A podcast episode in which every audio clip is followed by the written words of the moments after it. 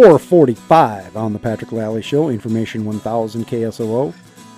Tonight is Take Back the Night night, 6 p.m. at Augustana University Elmen Center at 33rd and Grange. There will be a dinner program and a candlelight march to honor and support victims of domestic abuse. The event is free and open to the public. And uh, you, it's a it's a good event. You may want to get over there for that. I think you I think you can go to Eventbrite and uh, register, but I, it is free. So we are continuing our conversation here with Mr. Scott Ehrisman. He is the blogger at southdacola.com and uh, it's got a podcast. Is that the South DaCola podcast yeah, as well? Yeah, about every I- two weeks we do Where can I get that podcast if I want It's on SoundCloud if you look, or you go to my website, southdacola.com. You There's a button it. on the side that says South DaCola Podcast. Got it. Click And you have, I was a guest on there. Yes. You have guests, City Hall people. and This last week, um, we we talked about the sighting and all the repercussions, and then we quickly got into a conversation about open primaries. And my co-host and I disagree on open primaries. Um, he's a Republican. I'm an Mhm. independent. Um, and then we got into a discussion about the party system and how I hate it so much. And so the show pretty much a- ended with me swearing a lot about why we don't have socialized medicine. So it's a very interesting show. Yeah, don't swear. don't, Not on this program. no, I know Okay. that. No, Good. you don't want me to say what I No, said the other stop. night. Sounds riveting. Um, so, but you do. Uh, uh, there is a lot going on behind the scenes. We were just talking about it Mhm. with the charter revisions and the charter Yeah. revision committee. And Mhm. tell people what that is. The Charter Revision Commission uh, is a group of volunteer citizens that um, they make recommendations for to put charter revisions on the ballot. They do not put they don't do not vote on the revisions. They vote on whether or not to put on the ballot, and they have to do it by a, a supermajority. It has to vote to put it on the ballot. Mhm. I don't know how I feel about that, but whatever.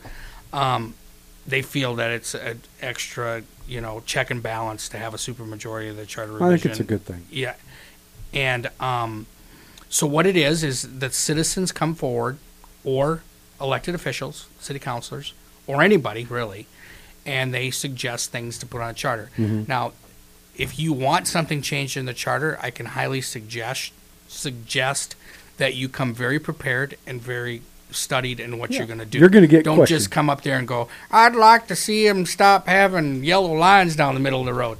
They're going to say, "Go away." Yeah, sort of. It's You know? not. It's not the uh, like public input at the council meeting. No, you bring you bring the current charter Yeah. rule, and then you cross out what you want to cross, and I mean, make, Yep. make it very. I mean, and there's a lot of things in the docket. There's a, one of the things is thinking about changing some of the mayor's powers. There's a quite a few different things there. One of them would he would not run meetings anymore. Another suggestion has been that there is no more tie-breaking vote by the mayor. Um, if it's a four-four vote, it fails. Uh, another suggestion suggestion is to have a supermajority um, when they w- vote on bonds. In other words, like the Mhm. pool, how they had to borrow some of that money for the pool or, or the city administration building, there would have had to been a majority, supermajority to have that pass, uh, which is a great idea. There's uh, a lot of other little things, um, and I know that there's some citizens putting stuff together That's going on And right it- now to go on the ballot. Yes. When? for the April ballot. Okay. Yep. Speaking of the election in April, we're here with Scott Ehrisman, Mhm. local blogger, southdacola.com, and we're talking about the municipal election we're going to, Mhm. which is in April, April 10th, and then the runoff is May 1st. The big one on the list is mayor, and there are still only eight people in. First of all, do you think anybody else is going to get in? Maybe. Well, isn't that always true? What do you think? Yes or no? Yes. Okay. From you believe it will be a more progressive candidate? I think that. Um, We're throwing party labels aside. We're Mhm. calling them. oh, definitely. Okay. I think that you're going to see another woman. Oh, okay. Well, that would be. I don't think they're going to let Jolene just kind of Jolene be the only us. woman right now out of the Right. eight candidates. And 'cause I Jolene have- Loetscher, former and- TV yeah. reporter, because I have said if Jolene is the only woman running She'll in the the race, runoff? she'll make the runoff. Possible. Yes. She's been involved in some high-profile stuff, so hmm it could happen. Um, what's your What's your take so far? We're still so early, but starting to shake up a little bit. I think uh, if you want to talk about something something a candidate did this week that was very good, and then something a candidate did Sure. that was really bad, Yeah. um, Jamison's been out there in front of this whole thing with the transparency issue and the siding, Yep. and I think that's making him look. I mean, he's been out there pretty hard this week about it, and when it first came out, I think that gives a lot of points towards Greg's camp. hmm I think Jim coming out and, and Jim Entenman, Jim former city councilor. Jim city councilor, coming out and defending the mayor on how they handle the secret settlement, and agreeing with Rex Rolfing and the mayor on the fact that it's going to cost us more money to be transparent. I still don't understand that argument. I think that hurt Jim. I don't. I think. I don't think it took him down a lot, but I think Greg gained a lot of points by getting out here. In Well, here's the thing about that is that I mean Entenman is always connected to the event center because he was a, Exactly. a campaigner for it and a Mhm. cheerleader for it and Mhm. was at the front of that effort.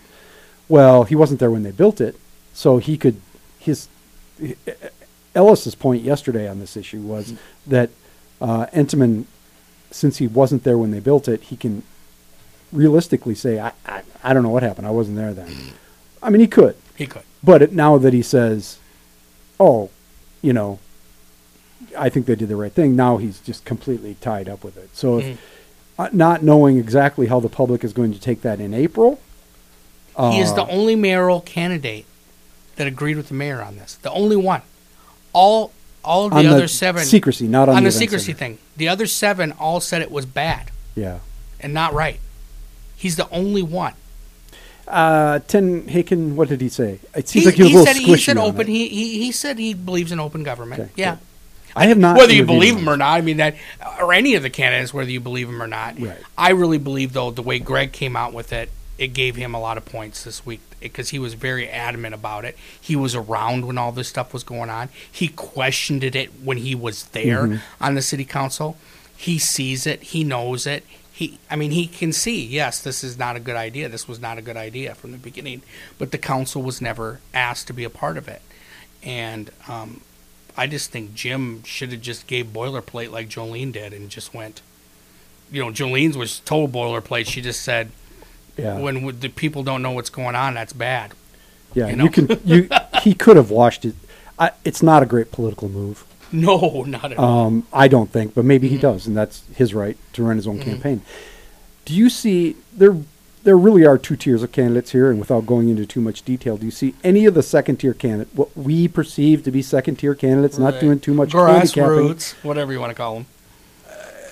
Do you perceive any of those folks making the jump into what we consider to be the, the sort of front runners at this point? Um, Nick could, Nick Weiland. yeah, he Son of could. if Rick he, Weiland? Yeah, if he really jumped in and got Yeah. got after it. I even think David could. I actually think that. Do I think David can make the runoff? David, uh, guy who I Z- can't pronounce. Zokaites, thank you. I, I, David make the runoff? No, but I, I believe that David can, could be up there. You know, not dead last, be up there uh, in the top four if he really got out there. Uh, he was out at the fair, the Sioux Empire Mhm. Fair, all week that week, and he said he had lots of positive feedback. That's good. There now, all that matters is the top two.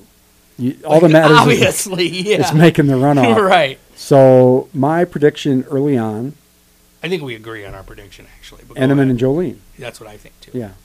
And now after but that, I don't I'm know starting to teeter with. I think Greg. It might be Greg now. because I of just this think issue. Greg's getting some points on this. It's a, it is the issue in city government Yeah. right now. There's no And- question and, about that. And you know, you know, Jim gave away an airbrushed mo- motorcycle the other day. I don't know if that got him any. A Well, it was or nice not, of but him. He's done a was lot of nice, very yeah. good things. Very for, charitable things. Yes, yes. uh, for the Mir- Kids Miracle Network and, Ma- and Make-A-Wish. that. Make a wish. Make-A-Wish, yep. I'm sorry, I get it mixed up.